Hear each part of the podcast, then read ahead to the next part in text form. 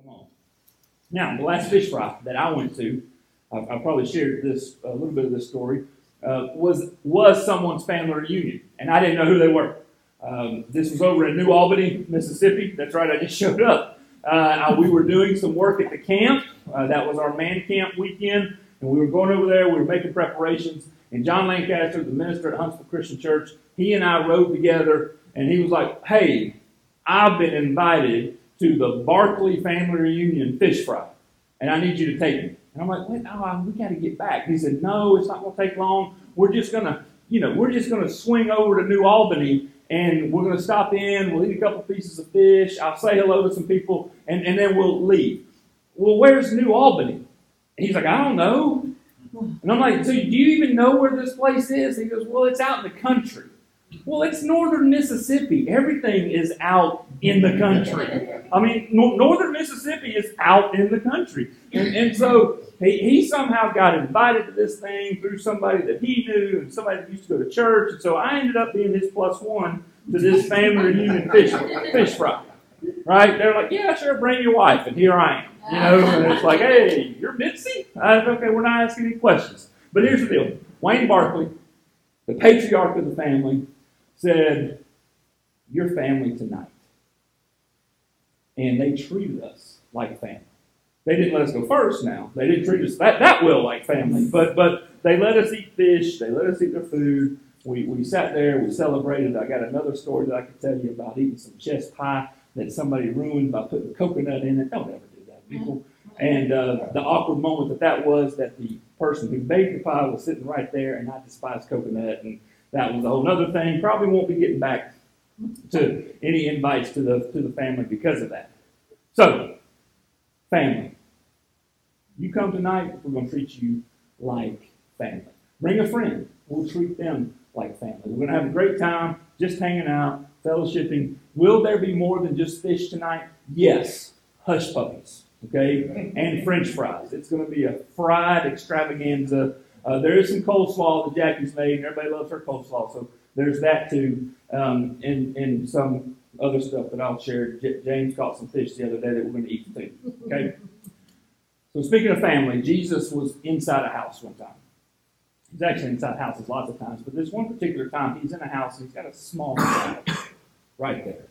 He's teaching to this small crowd, and somebody interrupts him. You know, kind of a knock on the door or whatever master, teacher, they say. Um, your mother and your brothers are outside. Right? And, and, and so for us, like it's, it's like, I mean, if, if, if I'm doing something in my home and my mom and my dad show up and they're like knocking on the door and they say, Oh, Michael, uh, your mom and dad are here. Well, let them in. Bring, bring them on inside.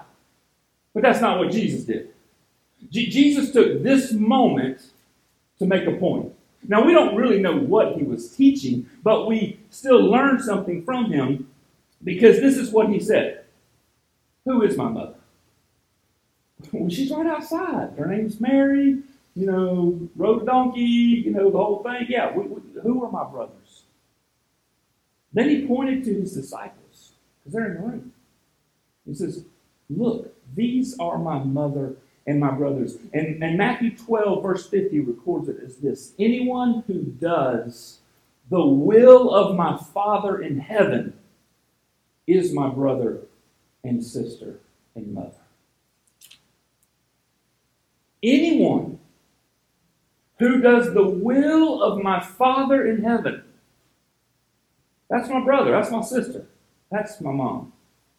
Those who live out the will, in Jesus' name. That we, we identify as family. And I'm not sure if you picked up, I know it's been a few weeks since I preached, but I'm not sure if you picked up in the sermons before that, that, that the, the past few sermons, I've been asking the question do you, church, do you personally really believe that Jesus or God the Father in heaven knows what is best for your life? Do, do you really believe that? Because here's the thing a lack of trust and belief in what Jesus taught and how he lived will keep us from doing the will of God the Father. Let me say that again. A lack of trust a lack of belief in what Jesus taught and how he lived, that will keep us from doing the will of God the Father. So we've all been in the moment, somewhere in life, where you just had to trust someone, even though it might have been natural. Maybe it was a doctor. Maybe you were going through something uh, as it pertains to your health and you didn't understand and you didn't grasp everything and you just you had to make a decision based on the information that was given to you somewhere in life you have had to just trust someone even when it wasn't natural and so i, I told you uh, james and i went did, did some offshore fishing this past week it friday as a matter of fact. You were all invited to go. You missed out trust me. Um, it was a great trip. Caught a lot of fish. Now, when you're booking online, and you, yeah, somebody's car alarm's going off. Um, when you when, when you're booking online, you, you read the descriptions, and so you read that hey, this is a 25 foot center console boat. It's got a 300 horsepower engine. It's even got a bathroom. All right, there's plenty of room for five people. Now, that's all relative to how big people are and all that kind of stuff. Um, but you read that and you're like, hey, this sounds pretty good. That, uh, that this is okay. I mean, we're, we're not going way offshore. We're going to be out about 10 miles. And, and, and, and so that sounds pretty good. Key word being on plenty of room and bathroom, right? The rest of it, we can work around. But when you show up to the marina and you see the boat, I didn't see a bathroom. I never saw the bathroom. He swears it was there. Now, there was a Yeti bucket hanging off the backside of it I'm beginning to think that might have been what he was talking about, and the rest of us just turn our backs if the case, you know, if it comes to it. But there was a bathroom. And now here's the other thing. When we showed up to this marina and we saw his boat, uh, there were uh, there were a lot of boats in the marina that were a lot bigger than this guy's, and we're like, okay, what's it take to get on that boat over there? Are, are we sure that this boat is big enough to get us out in those waves 10 miles offshore. Like, this is a boat that if you saw it on the Tennessee River, it wouldn't be out of place. Okay? And we're going to go out in the ocean in this thing. We're, we're going to go 10 miles offshore. We're going to go 20 miles away from where we currently are in this thing. Are you are you sure about this? And he's like, oh, yeah, yeah, do it. I got another trip booked. And so there was a moment where the four of us had never done any deep sea fishing or offshore fishing before. Individually, we had to ask ourselves, are we really doing this? So we had to trust Captain Tom. Right? We, we had to trust that this was uh, going to be a good thing and that he was going to take care of us. And so there was a moment where we're standing on the dock and we had to step off the dock, off of land, off of safety, onto this boat, and we had to trust that this man knew what he was doing. Now, I can tell you this we did not base that decision just because the boat looked the way the boat looked. And we did not base that decision based on just the way Captain Tommy looked. Because I'm telling you right now, you look at him, you're like, I don't know if that's the fisherman I trust. But I'm telling you, that's probably the fisherman you want, right? We based this decision on the fact that he's got a five star rating on fishingbooker.com. He doesn't have any complaints. And, and, and he might have skewed or he might have said some things in the description of, of, of you know, ministers do this every single Sunday. We kind of embellish a little bit and we kind of, you know, we kind of build up you know, really and truly what, what the reality is. He might have done that with his boat and the experience. And, and we're coming back in, and he's like, hey, well, you know, fishing was, you know, fishing wasn't the greatest today. We caught fish. We caught 20, over 20 fish. Um, we'll share some of those with you, two of them that we were actually able to keep. Um, um, we'll share those with you tonight, and uh, we'll have a great time with that. But uh, uh, I forgot where I was going. I just completely derailed with that. Right? Trust. Trust. There's this moment, thank you. There, there, there is this moment of trust based on what other people said and the experiences and the reviews of Captain Tom. Do you, church, really believe that Jesus or God knows what is best for your life? And are you willing to make any changes in your life that might interfere with doing the will of God? If I can summarize that, the will of God is what we've been talking about this entire year. It is us becoming like Jesus.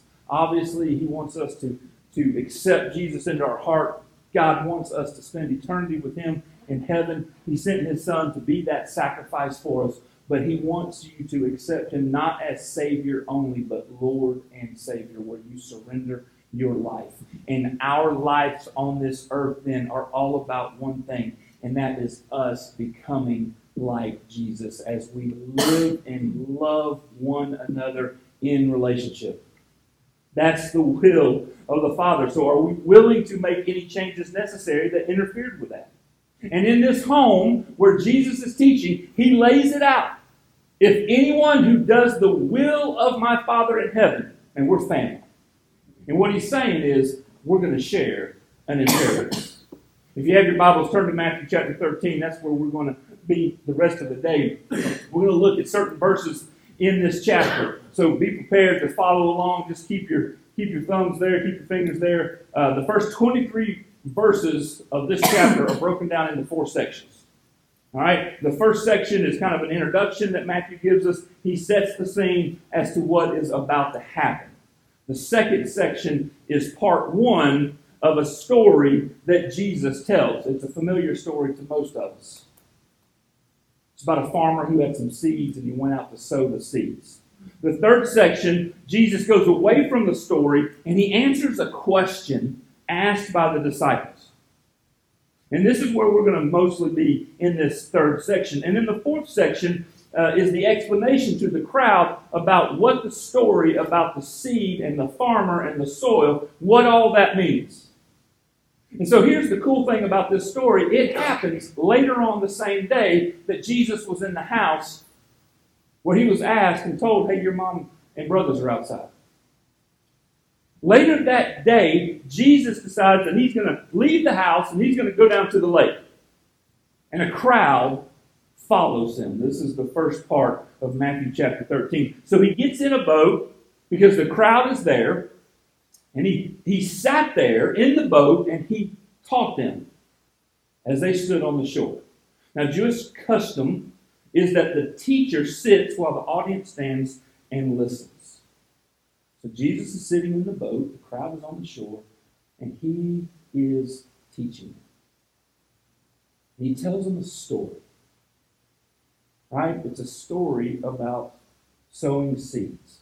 Let's pick it up in verse 3. He told many stories in the form of parables, such as this one. Listen, a farmer went out to plant some seeds. As he scattered them across his field, some seeds fell on a footpath, and the birds came and ate them up. Other seeds fell on shallow soil with underlying rock. The seeds sprouted quickly because the soil was shallow. But the plants soon wilted under the hot sun, and since they didn't have deep roots, they died. Other seeds fell among thorns that grew up and choked out the tender plants. Verse 8 Still other seeds fell on fertile soil, and they produced a crop that was 30, 60, and even 100 times as much as has been planted. Then, verse 9 Anyone with ears should listen and understand. As I was studying this, this was very intriguing to me that Jesus didn't just roll right into the explanation. He got to this point in the story and, and he, he gives this command to the crowd. Anyone with ears to hear should listen and understand. If you have ears, will you just raise a hand this morning? Uh huh. Yeah, right? Some of y'all clearly aren't using your ears because you didn't raise your hand. But we all have ears, and Jesus knows that. And he's making this very emphatic point that if you are within earshot of my voice, you should stop what you're doing, you should listen, and you should understand. And, church, I'm here to tell you, Jesus is talking to you right now. This wasn't just a, oh, if you had ears on the seashore at that point in time, you have to listen and understand. Jesus is talking to you right now. What he's saying is that you shouldn't just hear his teaching, but you should listen to what he is saying.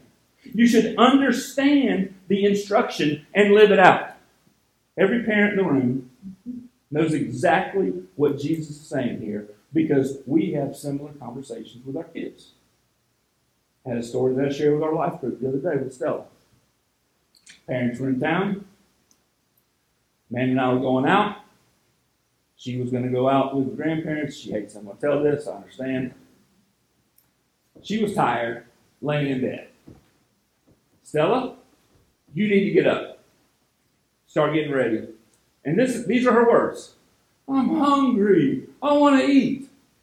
All the more reason for you to get up because grandparents are going to take you out to eat. I go about my business. I start getting ready. I come back. Stella's still laying in bed. Hey, Stella, you, you really need to get up. I'm tired. But just a minute ago, you were hungry. I get you're tired because you're in the bed, but you also need to eat. Go eat, then you can come back and go to sleep. I come back, I do some things, I come back, she's still laying there. Stella, all right, li- li- listen to me. Okay, you must get out of bed right now. Like, like, like that's what I've been saying to you. And maybe before I wasn't as direct as you needed to hear, I'm not sure, but you now have to get out of bed. Do you understand what I'm saying? Mm-hmm. a, yes, sir, mumbled in there. As parents, we, we understand. Stella heard me every single time I spoke to her. But clearly, she did not listen and understand because if she did, she would have heard what I said and then she would have been obedient. She would have lived out what I was asking her to do. That's exactly what Jesus is saying here. And so Jesus is talking to you right now, church. Listen and understand. Don't listen to Michael. Okay, Michael's not the teacher. The Holy Spirit is the teacher. And so the Holy Spirit, whatever the Holy Spirit is asking you, you need to walk this out and live this out in your life. That's what Jesus is saying to the disciples. Then they ask this question. Verse 10. His disciples came and asked him. So did Jesus sitting there. There's the crowd. He's sitting there. Anyone who has ears, let him hear. And I'm thinking, okay, Jesus, why do you use parables when you talk to the people? Now, here's the interesting thing about this particular parable it's the first one recorded in Matthew. Okay, now there's other illustrations used to make teaching points in Matthew, but this is the first parable in the book of Matthew. Why do you use parables when you talk to the people? Well, let's camp out here, starting in verse 11. This is Jesus' answer. You, disciples, are permitted to understand the secrets of the kingdom of heaven, but others are not. Now, let me just come here. Come on, we've all been there.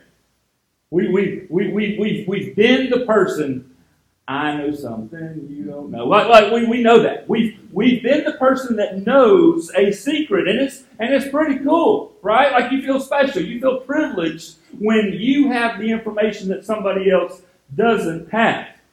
And what Jesus is saying to these guys is, you've been invited into a relationship with me and as a follower of mine, so you're going to have a better understanding about the kingdom of heaven than the rest of the people who don't have the same opportunity as you. That's why they have the secrets to the kingdom of heaven. They're following Jesus to become like Jesus. They're with him daily. And so, since they're with him daily, since they're on this journey, because a disciple follows the rabbi to become like the rabbi, they have privileged information that other people who aren't following don't have.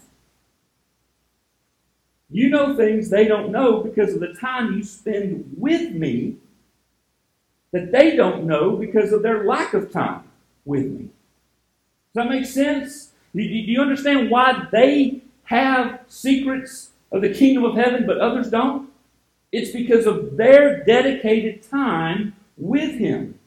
Now, here's the cool thing for you and I we have access to the secrets of the kingdom of heaven.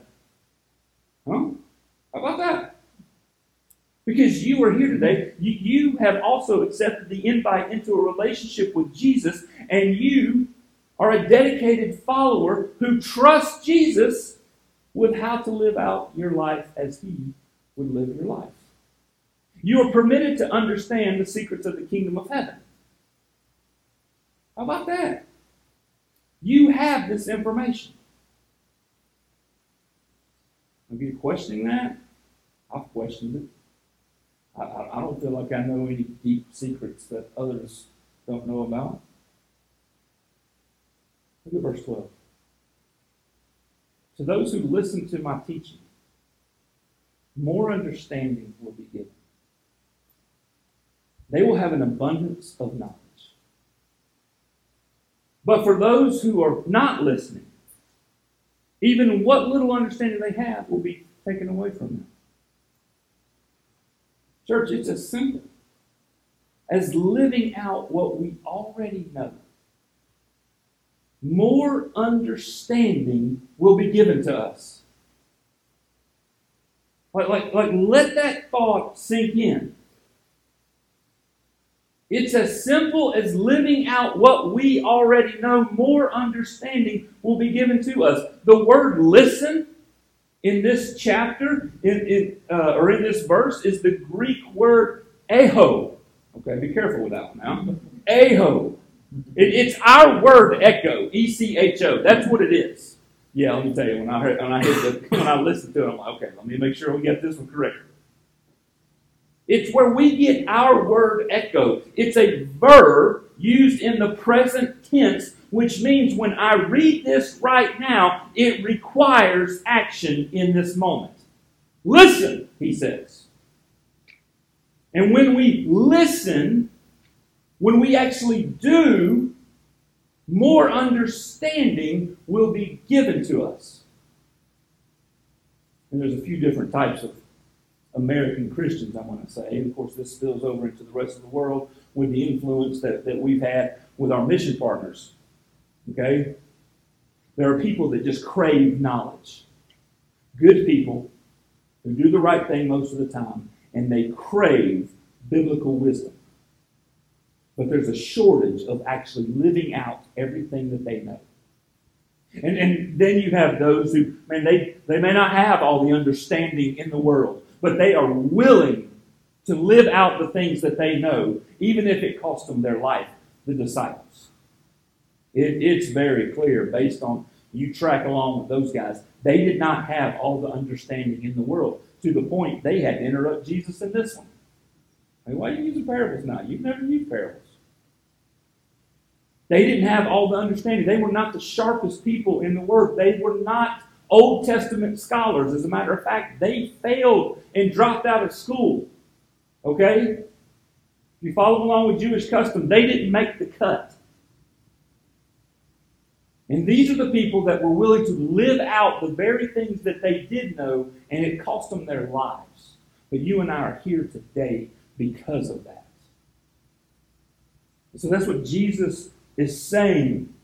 As you live out the things you already know, if you don't gain anything else, but you live it out, more understanding will be given to you. You lose what you don't use. Now, past week, I, I started a mini construction project at my house. Um, I'm, I'm not in the construction industry. I've dabbled with it before. I've helped with projects. I've helped with things. But I'm not the guy, the first guy you want to call to, to help me build this, whatever. Okay? I, I'm the guy you want to call that says, hey, get me a hammer. Oh, I know what a hammer is. I'm the gopher guy right? Like that's the guy. But I've, I've, I've started this construction project, and it's a relatively simple project for, for most of you able, willing people. Um, but I feel confident with it because I kind of had an overseer there helping me. Um, and, and I have some experience. It's not like it's the first time I've operated a you know a, a miter saw. It's not the first time I can read a, a tape measure. I, I, I, know you know I know where four sixteenths is on, on the on the tape measure. Um, some of y'all get that, um, I, right? Four sixteenths. That's impressive. He knows it's a quarter. All right. I mean, I, I, I know basic stuff like that. So I enter into this this project, and and I'm the guy that I have to like think through. All right, what's the first thing? You take guys like Ed and Jeff, and they just get out there and they're like, oh, we're going to build this thing. Well, here's where you start. You do this first, you do this next, you do this, and, and okay, if it's not plumb, you do this. If it's not square, you do this. If it's not level, you do this. Right? I mean, he, he, they, they, they've got the experience because they've done it so many times. That's not the case with me. Right? Like, I've got to I've got to think through. I mean, I've done these things in the past, but I've not done them enough that it's just natural to me. It's the same principle. It's the same principle. If I simply live out what I know about the Bible and I continue to read it, more understanding will be given to me. I mean, you all know you all know that you are to love your neighbor as you do yourself. Or, or better yet, I'll take you one step further. You all know, because you've heard it, that you are to love one another as Jesus loves you. You all know it. But are you living that truth out in every single situation in your life? Why would God give us any more understanding if we can't take elementary truths and be obedient in those things? Why, why do we ever expect there to be a maturation of, of our faith, a growing of our faith? Man, if we can't live out this very simple truth that we already know. Jump down to verse 19. Jesus. To wrap this up. This is the explanation of the story.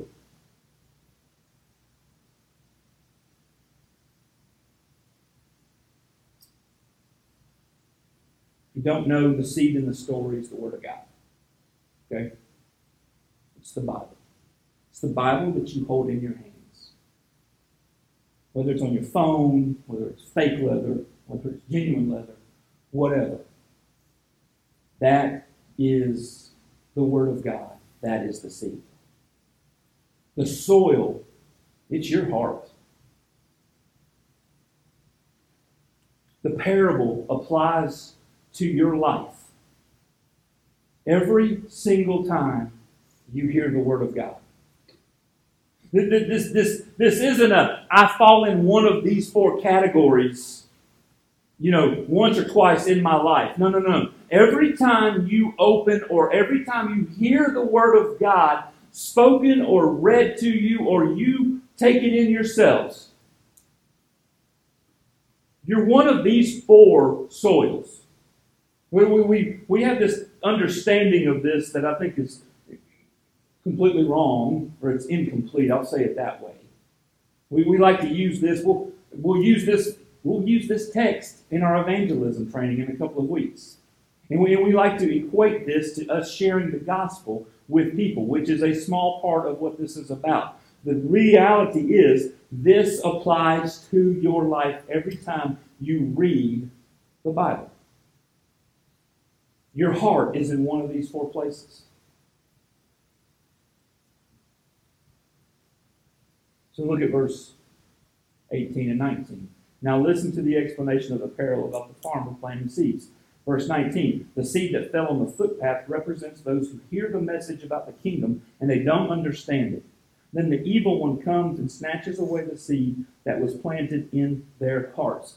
Hey, look here. I'll be the first to tell you. I've read the Bible many times and I didn't understand it.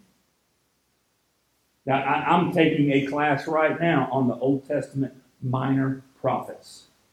I, I don't understand everything in the book of Haggai or Malachi. Okay? I, I don't understand everything that I read. I'll tell you what, these guys all seem to hold a grudge towards people, and they all seem very judgmental. Even Haggai, who is very encouraging, still seems judgmental. I don't understand Scripture every time I open it up and I read it. How about you?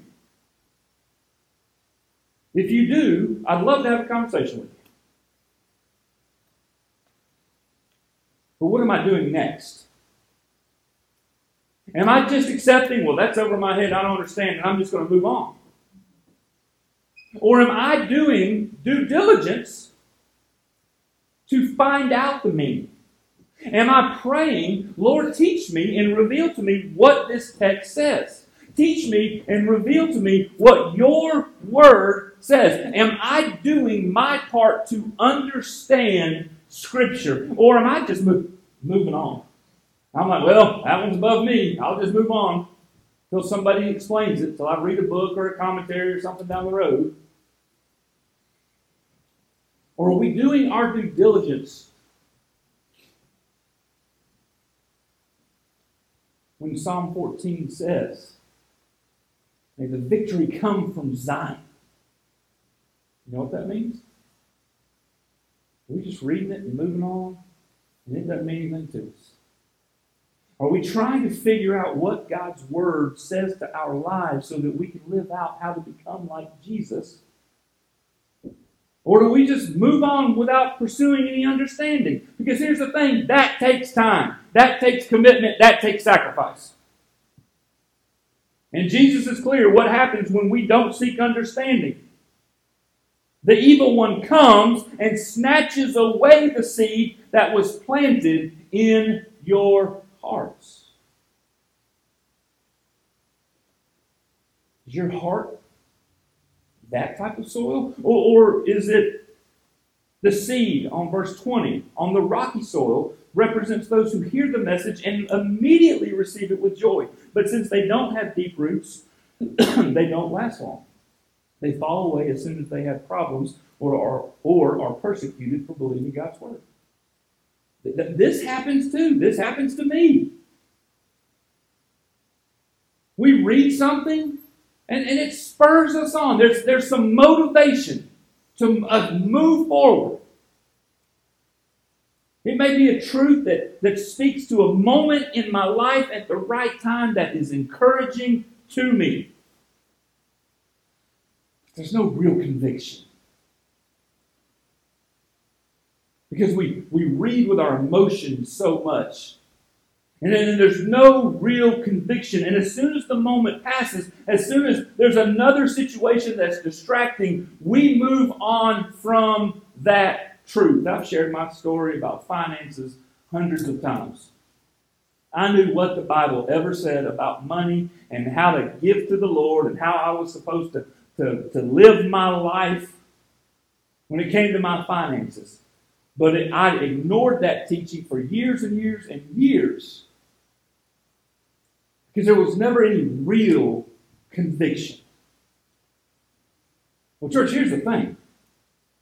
The conviction comes sometimes when God's like, okay, I've been subtly giving you this hint and this instruction, and you're just too stiff necked or hard headed, stubborn to actually pick it up and do something with it.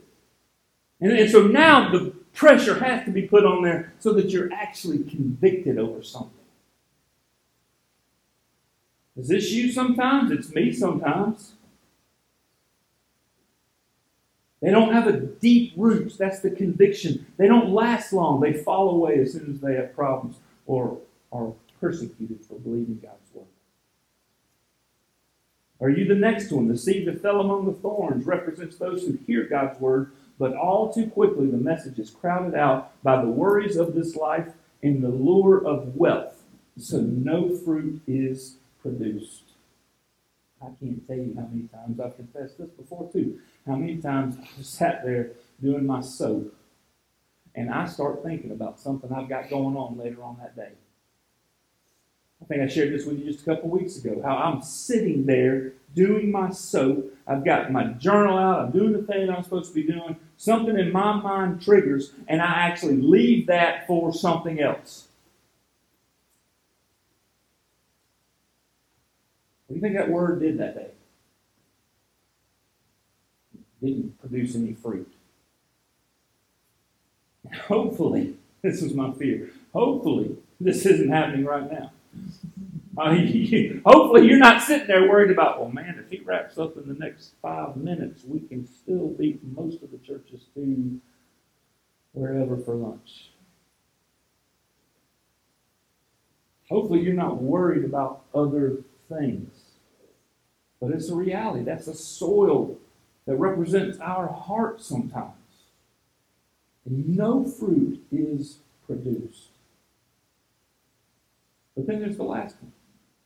The seed, and pay attention to this, the seed that fell on good soil represents those who truly hear and understand God's word and produce a harvest of 30, 60, or even 100 times as much as has been planted.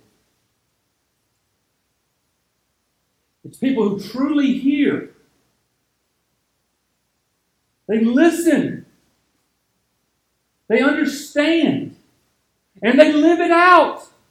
And there's fruit in their life 30, 60, or even 100 times. Please tell me a time that you were obedient to the Word of God that it cost you, that, that, that it was not worth it.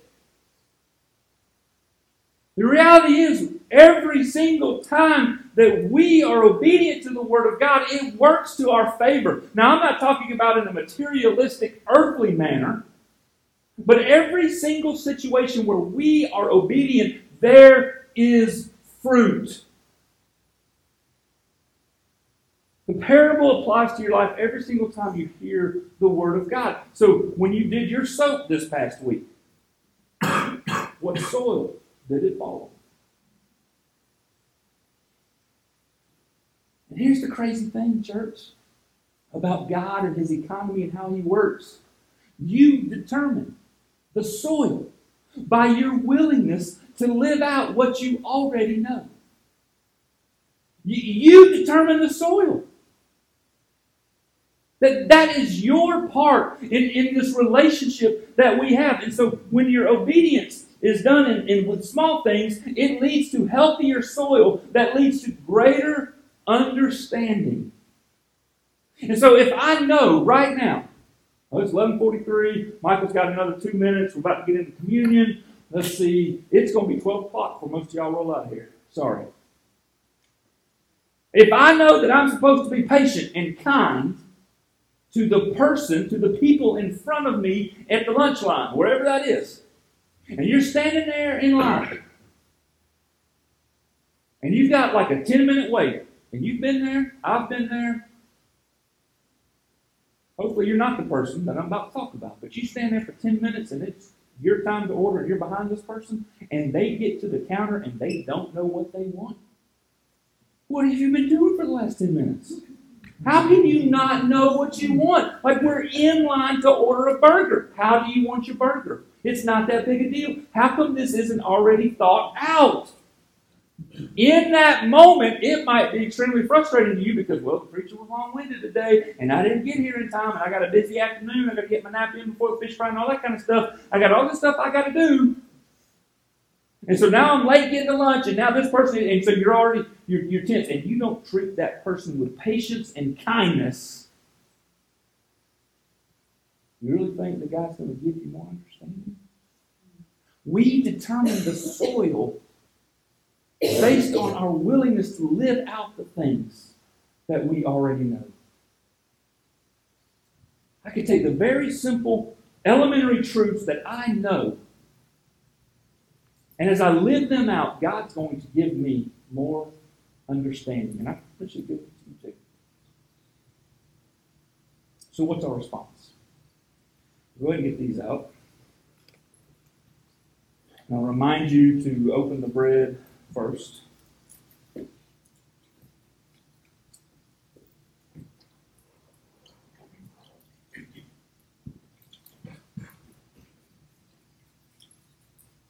First Peter chapter 1, 22 is going to come up on the screen. Peter writes this letter. You were cleansed from your sins when you obeyed now, we've been forgiven. And it doesn't matter what we do in this life, all we have to do is repent of what we know to be wrong, and we come before the Lord and we ask for forgiveness, and the forgiveness is granted. It's there. but Peter writes this you, you were cleansed from your sins when you obeyed the truth. So now you must show sincere love to each other as brothers and sisters.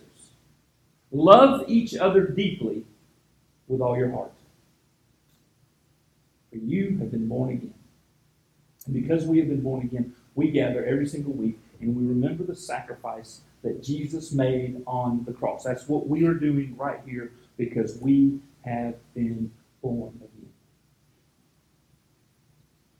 But not to a life that will quickly end. Ooh, wait a minute. Your new life will last forever.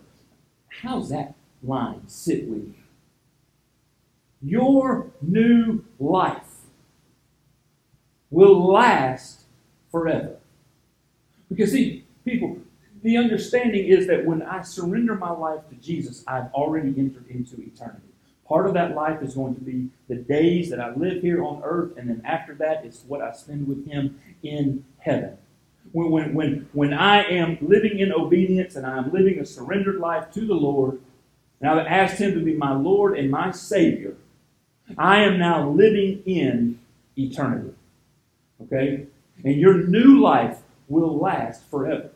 And, and so it makes sense then that we start living the way God wants us to live, and that is becoming like Jesus in this life right now. And he goes on to say, because it comes from the eternal living Word of God.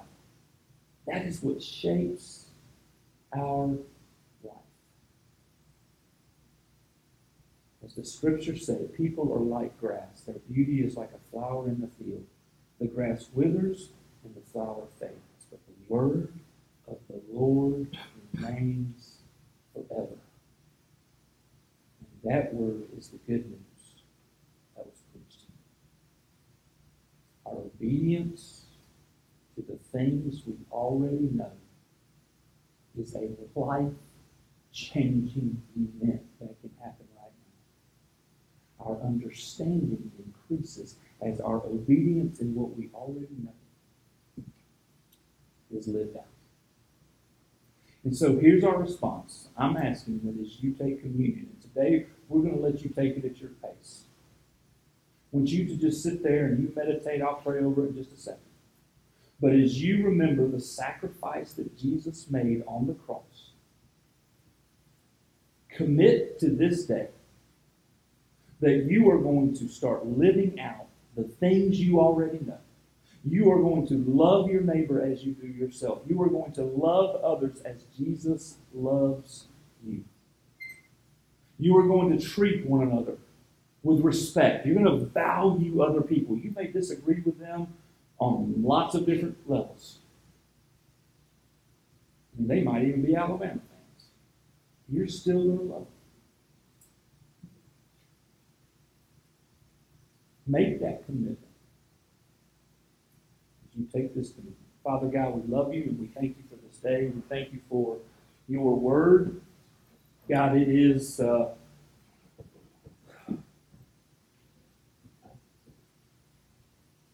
it's hard sometimes to hear the truth.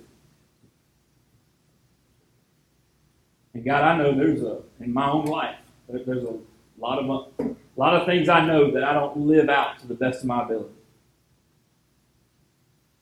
So God, I, I make this commitment that I, I strive to live out the things that I know knowing that I'm going to have more understanding, and knowing that this is a journey of me becoming like you.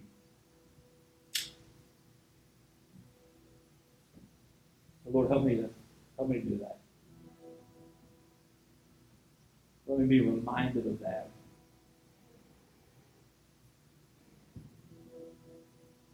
Father, thank you for your Son and the love that you have for us, that you were willing to send him to be a sacrifice. Thank you for the forgiveness of my sins.